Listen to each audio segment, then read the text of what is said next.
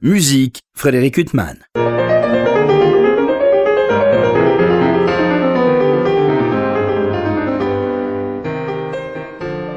Bonjour Frédéric Huttman au micro, j'ai le plaisir de vous retrouver pour un nouvel entretien. Aujourd'hui j'ai l'immense plaisir de recevoir Nelson Gurner. Bonjour. Bonjour Frédéric. Alors on a beaucoup de chance euh, à Paris, en France, euh, parce qu'il y a beaucoup de concerts que vous avez donnés, que vous allez donner, euh, notamment à Paris. il y a quelques jours, vous avez interprété au pied levé le troisième concerto de Rachmaninoff, Nelson Gurner. C'est vraiment l'œuvre la plus simple qu'on vous a demandé d'interpréter au pied levé avec le concert très beau d'Amsterdam. Comme je vous disais tout à l'heure, je n'étais pas sûr d'accepter un tel défi, hein, parce que c'était vraiment au pied levé. On a fait appel à moi euh, la veille du premier concert. Et c'était tard le soir. Euh, je n'avais pas touché ce concerto depuis bientôt. vous avez écouté l'interpréter à la Roque d'Anteron. Oui, et ça c'était effectivement la dernière fois où je l'avais joué. Mais j'étais tellement heureux de pouvoir le faire euh, avec l'orchestre du concert qui est évidemment somptueux, et Fabio Luisi, qui c'est un musicien mais que j'admire profondément. Alors, euh, on va parler du futur euh, Nelson Gurner, puisque on aura la chance de vous écouter dans trois concerts très très différents euh, à Paris.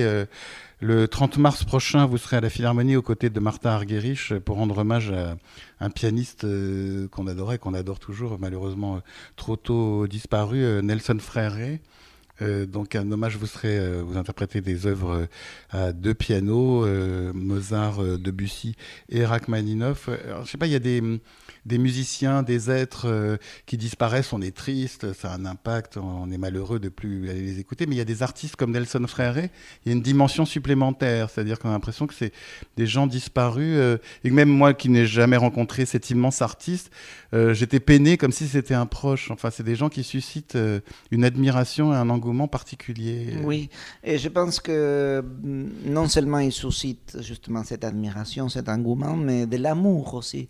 C'était quelqu'un d'un naturel bienveillant, c'était une personne de qualité humaine extraordinaire. Et donc, euh, en plus de l'artiste qu'il était, c'était quelqu'un qu'on aimait et qu'on aimait côtoyer, on aimait discuter avec lui. Euh, comme je vous disais, euh, hors micro. Hors micro, oui. nos rencontres, elles ne sont pas très, très, très nombreuses, mais elles ont été toujours d'une qualité que je n'oublierai jamais parce que euh, il ne s'imposait jamais. C'était quelqu'un de doux, très doux. comme son son. Oui, comme sa sonorité, qui était une sonorité qui portait dans la salle. C'était une sonorité qui, qui, était très parlante. Alors justement, euh, c'est très vivante, très riche, très expressive, charnue. Alors j'ai toujours adoré sa manière de faire sonner le piano. Je, je l'ai toujours admiré comme musicien, son instinct, son intelligence. Mais... Oui, et je pense que justement sa, sa, disparition nous a tous laissés mais dans le désarroi, hein, parce que on, on, s'y attendait pas, on pensait que Enfin, ça, ne pouvait pas venir. Surtout qu'il y avait un côté chez lui, euh, euh, comme un enfant émerveillé quand on le voyait arriver sur scène. Euh, il y avait un côté juvénile dans sa figure. On n'imaginait pas Nelson Frère vieillissant. Oui. Et, puis j'ai des, des, souvenirs qui sont merveilleux parce que la première fois que, que Martha Argerich m'a invité pour un concert autour d'elle et de ses amis, j'étais tout jeune. C'est là où j'ai rencontré Nelson Freire. Et il a voulu m'entendre jouer parce qu'il avait entendu travailler, il m'avait entendu travailler derrière une porte. Euh, et alors, euh, il voulait que je joue pour lui ce que j'étais en train de travailler. C'était les, arabesques de concert sur le beau Danube bleu de Schulze Ebler.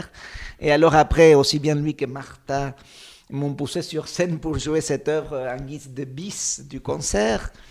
Et je me souviendrai toujours de hum, à quel point il était bienveillant, encourageant et tout. Et ensuite, il était aussi dans un autre moment euh, dont je me souviendrai toujours, c'est quand j'avais fait mon premier récital à Rio. Et donc, il était chez lui, il est venu à ce concert, je ne savais rien. Je ne pouvais pas m'imaginer qu'il était dans la salle. Heureusement, Et après, on a, pas, on a passé une soirée. Il vaut mieux, excusez-moi de vous interrompre, il vaut mieux pas savoir que des pianistes comme ça sont dans la salle. Oui, mais avec lui, j'aurais pas eu je n'aurais pas eu peur. Il y a d'autres pianistes que je, sais plus critiques, plus. Euh, et c'est pas que lui, s'il avait quelque chose à dire, il vous le disait, évidemment, parce qu'il était très honnête. Mais il avait une façon qui était tellement noble, tellement sympathique, tellement humaine de vous dire les choses que J'aurais pas eu peur de, savoir au préalable s'il avait été dans la salle. Alors pour lui rendre hommage, euh, vous serez aux côtés d'une euh, autre immense pianiste euh, qui elle était très proche de Nelson Fréré, Martha Argerich, pour un répertoire génial. Vous commencez par la sonate pour deux pianos en ré majeur de Mozart, et puis cet immense chef-d'œuvre aussi qui est en blanc et noir de Debussy, et puis une des dernières œuvres de Rachmaninoff. La toute dernière. toute dernière, oui. les danses, oui, les danses symphoniques. oui qui, est une œuvre merveilleuse aussi. Euh, Extraordinaire. Et, que eux, ils ont beaucoup joué ensemble. Oui, tout à fait. Euh, Martha et Nelson, oui. Oui, alors il y a Ils l'ont même enregistré, oui. Et enregistrement des suites euh, pour deux pianos. Et alors, quand vous jouez avec une pianiste comme Martha Arguier, vous avez chacun vos personnalités, et, merveilleuses personnalités pianistiques et humaines et, et, musiciennes, mais en fait vous êtes quand même très très différents. Comment ça se passe euh, au niveau du travail pour quand on joue avec Martha Argerich. Mais euh, c'est ça qui est fascinant, c'est que deux personnalités qui peuvent être très différentes autour d'une pièce à deux pianos. On, peut trouver une entente fabuleuse. Hein. Parce que forcément, on n'est pas toujours attiré par les personnes qui nous ressemblent mais par ceux qui, mm, avec lesquels on a des différences, on a des il y a une émulation différentes et il y a des défis qu'on se lance et mutuellement et ça c'est c'est précieux, ça n'a pas Donc ça n'a pas d'égal. C'est justement quand, quand vous jouez avec quelqu'un que par tempérament vous n'êtes pas très semblable, euh, ça, ça peut apporter quelque chose, je crois, de spécial. Mais justement, à propos de Nelson Frère, euh, euh, quand je regarde votre répertoire, euh, qui est immense, qu'on a eu l'occasion de parler de, multiples compositeurs, vous avez enregistré des disques qui vont de Debussy à Chopin, en passant par Paderewski ou d'autres compositeurs inattendus et magnifiques. Il y a quand même des parallèles avec le répertoire de Nelson Frère, c'est-à-dire votre amour de Debussy et puis Schumann aussi, qui sont des compositeurs tellement importants pour vous. Oui, euh. je crois en effet qu'on peut établir un parallèle de, nos répertoires. Euh, j'ai toujours aimé sa façon de, de concevoir les programmes de récital, parce que ce n'était pas une approche euh, intellectuelle. lui, il jouait les musiques qu'il aimait à ce moment-là de sa vie. Et c'est pour ça que c'était des programmes composés de beaucoup de compositeurs divers, c'est qu'on ne fait plus tellement maintenant. Et moi, j'ai toujours aimé ça. Oui, vous le ferez d'ailleurs le 10 juin. je, le ferai le 10 juin, oui. Et euh, ça, on va en parler, euh, Nelson euh, Görner. Mais alors justement, pour en revenir à Nelson Frère, qui est un pianiste tellement discret en dehors de, de la salle de concert. Est-ce que c'était quelqu'un qui théorisait sur la musique beaucoup? Parce que quand on l'écoutait, on avait l'impression qu'il y avait une telle évidence, un tel naturel, une telle sonorité mais euh, l'impression que la musique apparaissait presque naturellement. Oui. Que, euh, il, donnait cette, euh, cette illusion-là, qui est l'apanage, je dirais, des, grands, très rares, des, rares, de ceux qui sont vraiment grands. Et en même temps, je sais qu'il qu'il était un grand travailleur, qu'il cherchait, il, il, mettait toujours la barre plus haut, il voulait un dépassement de soi, mais toujours pour laisser parler la musique, pas pour se mettre lui en avant. Et je pense que c'est une des, qualités fondamentales pour lesquelles on est tellement attaché à lui, euh, qu'il avait un tel aura sur les musiciens qui l'ont connu. Alors vous avez un attachement, on a l'impression aussi, euh, d'ailleurs quand on vous écoute Nelson euh, vous avez une sonorité, moi qui m'évoque certains immense pianiste euh, du passé, je ne sais pas, vous avez un son très particulier, immédiatement reconnaissable, et, on a l'impression que votre son aussi est un héritage, euh, et que pour vous, tous ces grands maîtres du passé ont une importance ah, essentielle. Oui, pour moi, ils ont une importance essentielle, parce que euh, je pense que c'est dû au fait que là où j'ai grandi, il n'y avait pas de pianistes qui venaient jouer. Donc dans quelle ville d'Argentine C'était à San Pedro, en Argentine. C'était une petite ville où il y avait une, des activités culturelles, mais plutôt liées au folklore de notre pays, ou plus des activités littéraires parce qu'il y avait et il y a toujours une, une bibliothèque populaire euh, qui a fait une œuvre remarquable de diffusion de la culture, aussi bien de notre culture nationale qu'internationale, sans frontières. Mais il y avait rarement de concerts. Donc les pianistes, je les ai connus à travers le disque. Et donc j'ai commencé par les plus anciens, évidemment. Et c'est pour ça que. par exemple, quand vous étiez petit Les, premiers que, que j'ai entendus, c'était Rubinstein. Après, il y a eu Kempf, Guillaume Arnovage, aussi connu très tôt, et, bien d'autres, Backhaus. Oui, vous êtes bien tombé. Et après, il y a eu Horowitz. Et ensuite, Martha, bien même, bien avant euh, son, euh, son retour en Argentine. Mais donc, euh, j'ai toujours commencé, je dirais, les, pianistes du passé sont ceux que j'ai connus à travers les disques et mon apprentissage est passé par là. Parce que justement, va paraître un disque euh, d'Iberia, l'intégrale d'Iberia d'Albéniz, euh, un des immenses chefs-d'œuvre du XXe siècle, une œuvre euh, composée en 1909 par Albéniz, puis qui a une, un impact euh, qui continue à avoir un impact extraordinaire. Et euh, j'ai vu un petit film dans lequel vous présentez euh, cet enregistrement et vous montrez avec une sorte d'affection et d'émotion la partition d'Iberia annotée par Nikita Magalov. C'est ça, oui. Ce qui est assez inattendu parce que Nikita Magalov, c'est vrai qu'il a interprété un peu ce répertoire espagnol, mais son nom est plus s'attacher à Chopin ou d'autres. Euh, mais la manière dont vous montrez cette partition euh, tellement, euh, voilà, avec tellement d'affection, on sent justement qu'il y a cette filiation. comment, comment vous en êtes venu à travailler cette œuvre à partir justement de. Alors, je suis venu assez tard à la musique espagnole, à vrai dire parce que hormis la fantasia bética de De Falla, les nuits de De Falla et quelques pièces de Granados, je n'avais vraiment pas encore abordé ces rives-là, hein. mm, et surtout pas Albéniz. Mais, je sais pas, j'ai commencé à entendre Iberia un jour, et je me disais, mais, mais c'est fou que je ne regarde pas de plus près, c'est tellement génial, tellement original est tellement parlant, tellement... Euh, oui, il y a tant de qualités là-dedans que je ne vais pas me mettre à nommer parce qu'on les banalisera, mais euh, je me suis mis à travailler l'œuvre moi-même. J'ai cessé d'écouter, j'ai commencé à travailler moi-même. Elle est monstrueuse, cette œuvre à travailler. Oui, énorme. oui. c'est quelque chose de gigantesque. Oui, il y a des difficultés pour les pianistes qui n'ont peut-être pas été surpassés. Il s'agit d'une des œuvres les plus difficiles de la littérature pianistique. Mais et on sait pourquoi, euh, justement, euh, Albéniz a, placé la barre tellement haut au niveau de la technique pianistique. Parce que, en fait, les œuvres d'Albéniz qui précèdent Iberia, euh, il y en a de très belles, mais ça n'atteint pas ce génie. Non, ça n'atteint pas ce génie, non. Et ça n'atteint pas aussi ce degré novateur quant, quant au langage, d'une part, et quant à la nouveauté de la technique.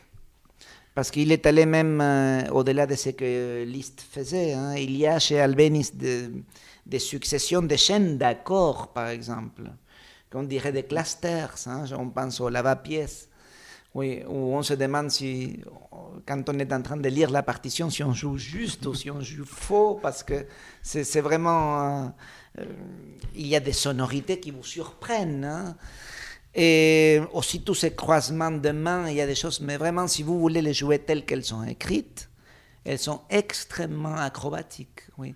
Mais il y a justement ce goût du risque qui fait partie de, du message que la musique contient. Remarquez, vous jouiez il y a quelques jours le troisième concerto de Rachmaninoff euh, à Paris. On ne peut pas dire que ce soit une œuvre simple non plus. non, c'est pas simple mais ce n'est pas la même difficulté. Au contraire, non. non c'est, euh, ce sont deux très grands pianistes mais qui ont conçu leur écriture pour piano de manière tout à fait différente.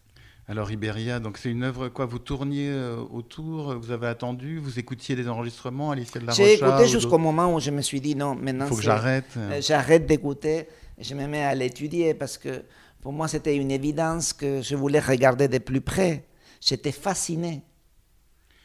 Mais c'est une œuvre, euh, c'est quoi C'est une Espagne Parce que ça commence par évocation. Enfin, je vais. Évocation. oui, excusez-moi, j'avais peur de mal prononcer euh, Nelson Gurner, mais en fait, on est, on est dans l'évocation, on n'est pas, on n'est pas vraiment dans la tradition. C'est quoi C'est une Espagne imaginée c'est dans le domaine du rêve, c'est dans le domaine de l'imagination.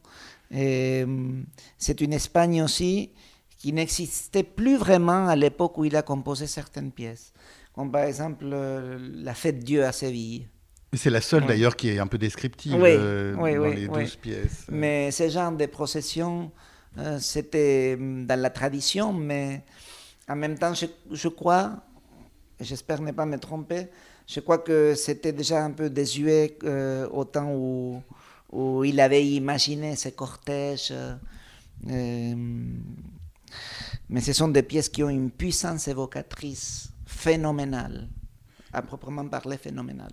Mais euh, est-ce que c'est une musique qui a une postérité? Enfin, je veux dire, euh, postérité, bien sûr, on écoute toujours avec un, immense bonheur, mais postérité en ce sens qu'il y a des compositeurs qui, après cette œuvre, euh, ont puisé dans cette œuvre, ou alors c'est une œuvre unique Moi, je pense que c'est plutôt une œuvre unique qui n'a pas tellement de successeurs. Je ne sais pas si elle pourrait en avoir, tellement elle est particulière de par son langage, l'écriture la nouveauté. Je pense qu'elle fait un corpus où il y a qu'elle qui habite.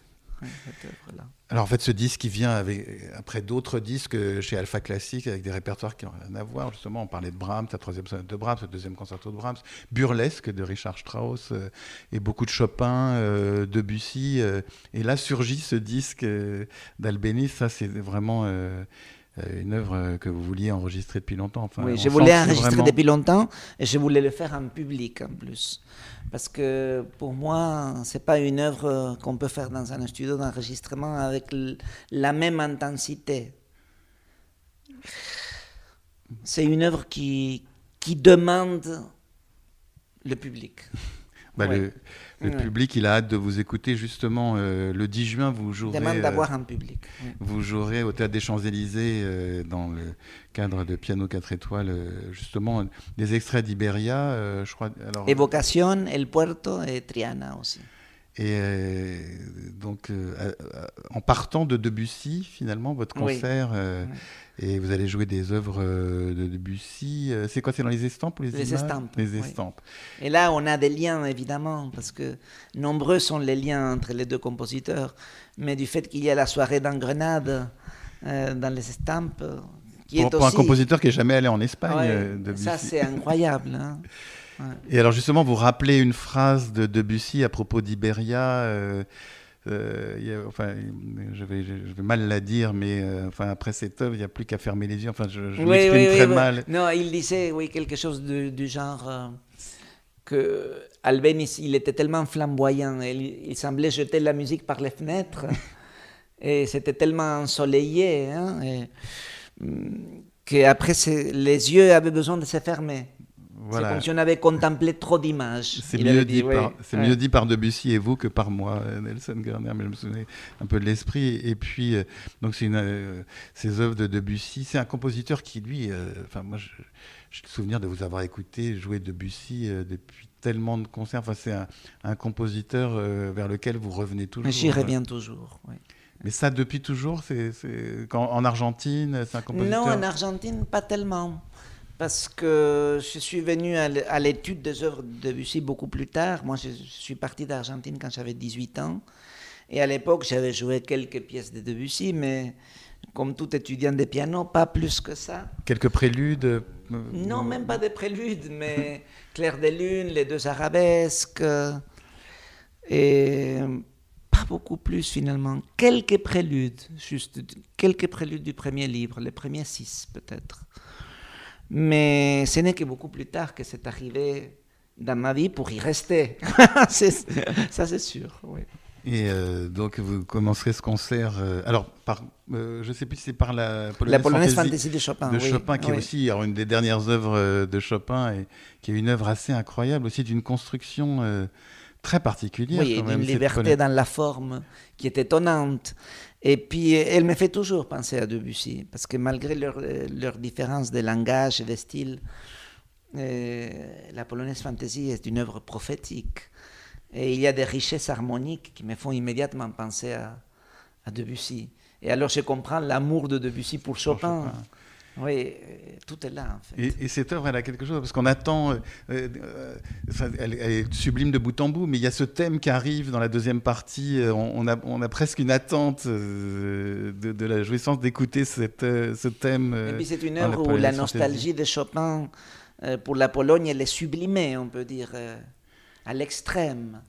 c'est une pièce tellement imagée. Mais rien ne doit sonner trop concret dans la polonaise fantasy, parce qu'elle ne fait pas partie de ce domaine-là, mais seulement de celui de l'imagination. Et justement, ce concert euh, Chopin, Debussy, Albéniz euh, et Schumann, c'est un concert construit, on dirait vraiment, ces programmes, vous parliez de Nelson Freire, mais on dirait vraiment les programmes, effectivement, euh, de grands pianistes euh, enfin, qu'on adore, et puis euh, justement du passé. C'est vraiment des programmes conçus comme ça, avec des compositeurs qui en même temps, il y a des fils, enfin Schumann, Debussy, Chopin, effectivement. Oui, bien sûr, il y a des fils, oui, oui. Mais c'est pas le, c'est pas tant le souci du, du fil qui prime. C'est l'amour que vous avez pour les œuvres. Oui, oui, je pense que c'est ça. Vous pourriez jouer un programme avec des œuvres que vous aimez euh, passionnément et qui n'ont rien à voir les unes avec les je autres. Je pense que peut-être je pourrais. Bien sûr, dans l'idéal, on veut que ce soit des, des, œuvres que vous aimez et que tout se tienne. Oui, parce qu'il faut quand même un fil euh, dans la narration qui, qui soit là. Mais hum, je pense que c'est le cas de ce concert. Euh, il y a cette première partie ou Chopin, Debussy, Albéniz, donc trois grands compositeurs pianistes euh, qui ont fait sonner chacun à leur manière le piano comme ça n'avait pas été fait avant eux. Et il y a les études symphoniques de Schumann, qui est une œuvre maîtresse, comme on sait. Oui, alors ça... passe de toute définition, en fait. bah, comme toutes les œuvres de Schumann, du reste, euh, Nelson Gerner. Je ne crois pas vous avoir écouté, d'ailleurs, l'interpréter, cette, euh, cette œuvre. Euh, les études symphoniques. Euh, je ne sais pas si c'est une œuvre que vous avez beaucoup. Je l'ai enregistrée il y a quelques années, mais je ne l'ai jamais joué en public à Paris. Pas le souvenir de vous avoir euh, écouté. ah si, si, si. Ah, non, je, je, l'ai joué une fois à Paris, oui, oui, mais il y a très longtemps. Bah écoutez, en tout cas, voilà, bah, pour ceux qui n'ont pas pu vous écouter à ce moment-là et dont je suis Nelson Garner, on est tellement heureux de vous écouter dans cette œuvre. Vous jouez avec les variations posthumes, oui, oui, tout à fait, symphoniques. Parce que les variations posthumes Simplement, je les adore. Euh, je ne comprends toujours pas pourquoi Schumann il les avait mises de côté. Mis de côté oui, oui. Hum, je pense que peut-être ça tient à, à l'architecture de l'œuvre ou à une longueur qui a pu lui paraître excessive, peut-être.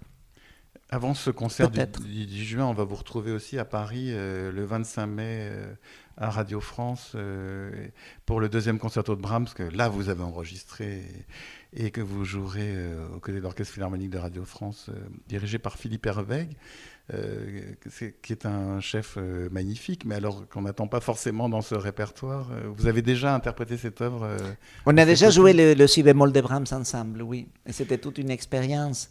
Justement parce que, probablement dû au fait que on n'associe pas forcément Philippe avec ce répertoire. Oui, mais Brahms, lui, mm. Brahms pour lui, Brahms, c'est vraiment l'héritier de Bach. Euh, mais, justement, mais justement, donc c'est là où les idées reçues, elles ont toujours tort. Hein, parce que là, j'ai trouvé qu'il avait, il avait une approche, justement, qui vient des maîtres anciens. Et, et qui se tient mais à merveille, et qu'en plus est d'une fraîcheur euh, étonnante mais vraiment étonnante. Je, crois avoir beaucoup appris de, du fait d'avoir joué le si bémol de Brahms avec Philippe avec, Et alors, quand, euh, on va parler du violoncelle euh, dans le mouvement lent du si bémol de Brahms, Nelson Garner, mais là, il y a quelques jours, vous avez joué avec euh, aussi un orchestre merveilleux, qui est le Concert très beau d'Amsterdam. Comment ça se passe justement quand on joue un concerto avec un tel orchestre, un tel chef c'est est-ce que ça porte plus enfin quel est le rapport je, quand je trouve que hum, quand on aborde un concerto avec des orchestres d'un niveau pareil euh, forcément ça donne un surplus à l'interprétation. On se sent véritablement porté par l'orchestre. On, on, se sent plus à même d'aller plus loin dans ce qu'on souhaite dans ce qu'on imagine dans ce dont on a toujours rêvé Et, ça, c'est formidable. Oui, oui vous pouvez aller plus loin, euh, par exemple, dans, dans, votre palette sonore, parce que vous savez que si vous descendez, hein, vous allez plus dans les pianos pianissimo, ils vont vous suivre. Et, il y aura un velouté, par exemple, dans les cordes qui sera extraordinaire, qui va. Que, bref, que l'orchestre va vous porter, vous suivre, être à vos côtés. Hein, Qu'il n'y aura pas. Hum, les pianistes d'un côté et l'orchestre, euh, aussi bon soit-il, de l'autre, mais qu'il y aura une, une, sorte de fusion qu'on peut rarement euh. atteindre si ce n'est qu'avec des orchestres d'un tel niveau. Enfin, pour vous avoir écouté plusieurs fois en concerto, de toute façon, vous êtes toujours tourné vers l'orchestre. Euh, oui, parce que je trouve que l'expérience du concerto, et là, ses racines dans la musique de chambre, ou du moins, elle devrait les avoir, et très fréquemment. Et donc, euh, ça ne me vient pas à l'esprit de, de, jouer ma partie, ça me souciait de, justement de ce côté dialogue, ce côté musique de chambre. C'est qu'il peut y avoir aussi d'intime dans l'exécution d'un concerto. Alors justement, pour parler d'intimité, ce deuxième concerto de Brahms, il y a ce fameux mouvement avec le violoncelle euh, qui ouvre ce mouvement lent et puis le piano qui arrive. Enfin, pour nous auditeurs, c'est le bonheur intégral, c'est-à-dire. Absolument, oui. C'est un moment tellement attendu. On connaît peu d'œuvres qui donnent euh, un tel frémissement à l'auditeur. Et alors vous, euh, vous l'avez joué à plein, enfin énormément, je pense, ce concerto euh, avec divers orchestres. Et, comment ça se passe? Vous parlez avec le violoncelliste avant, ou alors c'est les choses se font naturellement? Non, je pense que en général les choses se font. Et ce qui est important, c'est d'être à l'écoute de l'autre. Euh, moi, entendre ce solo de violoncelle, quand je suis assis au piano, ça ne peut que m'inspirer.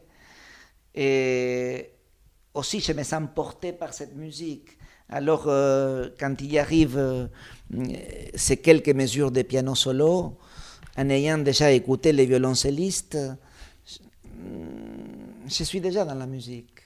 Oui. Donc, je pense que ce n'est pas une, une, affaire de beaucoup se parler, mais de, s'écouter.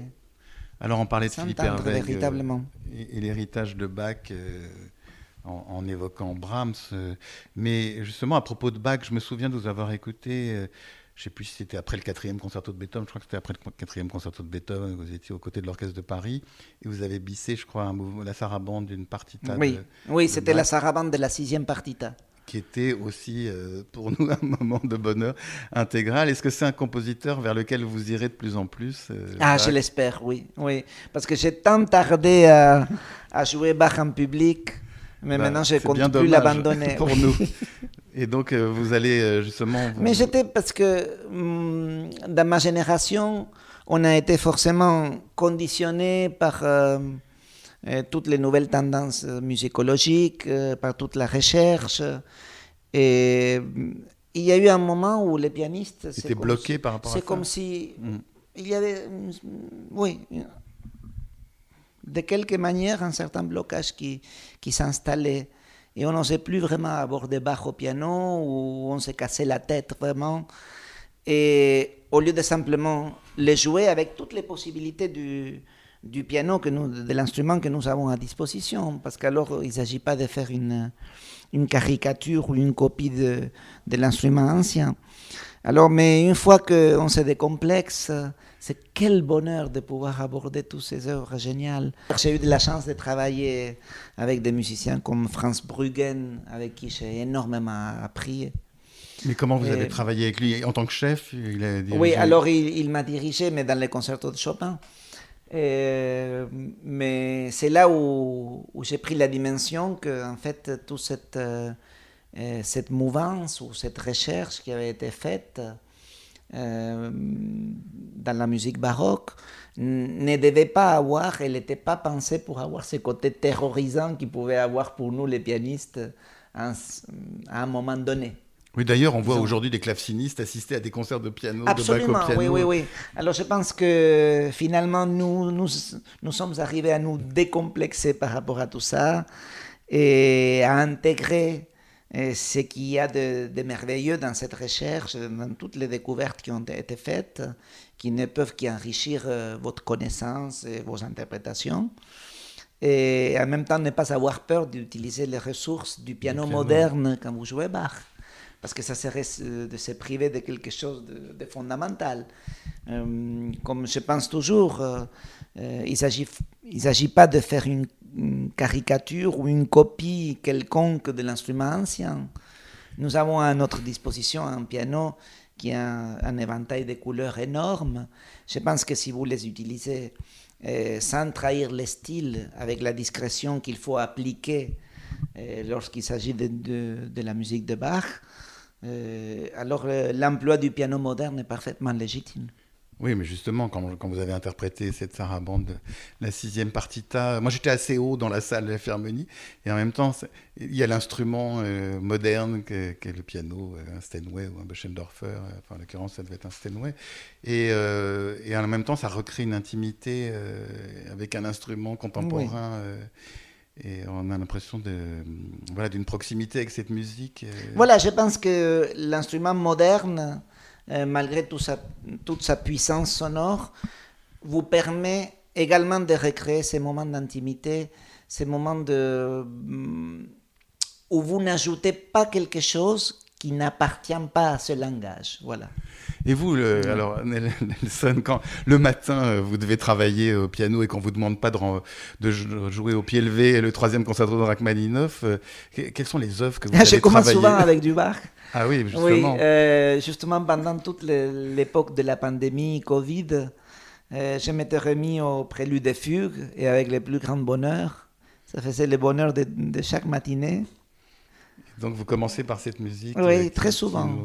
très souvent, oui ça m'ouvre l'esprit, les cœurs et les doigts tout en même temps. Bon, en tout cas, c'est des œuvres qui vont nous ouvrir l'esprit et le cœur que vous allez interpréter à Paris. Il y a d'abord ce concert le 30 mars euh, prochain. Vous serez aux côtés de Martha Argerich euh, pour cet hommage à Nelson euh, Frère. Ce sera, vous allez uniquement jouer ou il y aura un hommage aussi C'est le fait de votre présence et votre jeu qui lui rend hommage, qui lui rend hommage? Je ne sais pas ce qui a été prévu, mais je crois que hum, l'essentiel, c'est la musique. C'est la musique et que nous avons tellement envie de lui rendre, rendre hommage. Et puis, euh, pour euh, arriver à des, choses moins douloureuses, le 25 mai, euh, vous serez aux côtés de l'Orchestre Philharmonique de Radio France et Philippe Hervègue pour le deuxième concerto de Brahms. Alors justement, je vous ai entendu beaucoup dans le deuxième concerto de Brahms. Et le premier, c'est une œuvre qui vous est moins proche Non, je l'ai aussi beaucoup joué. J'ai fait une tournée en Italie en décembre dernier, où je l'avais joué six fois.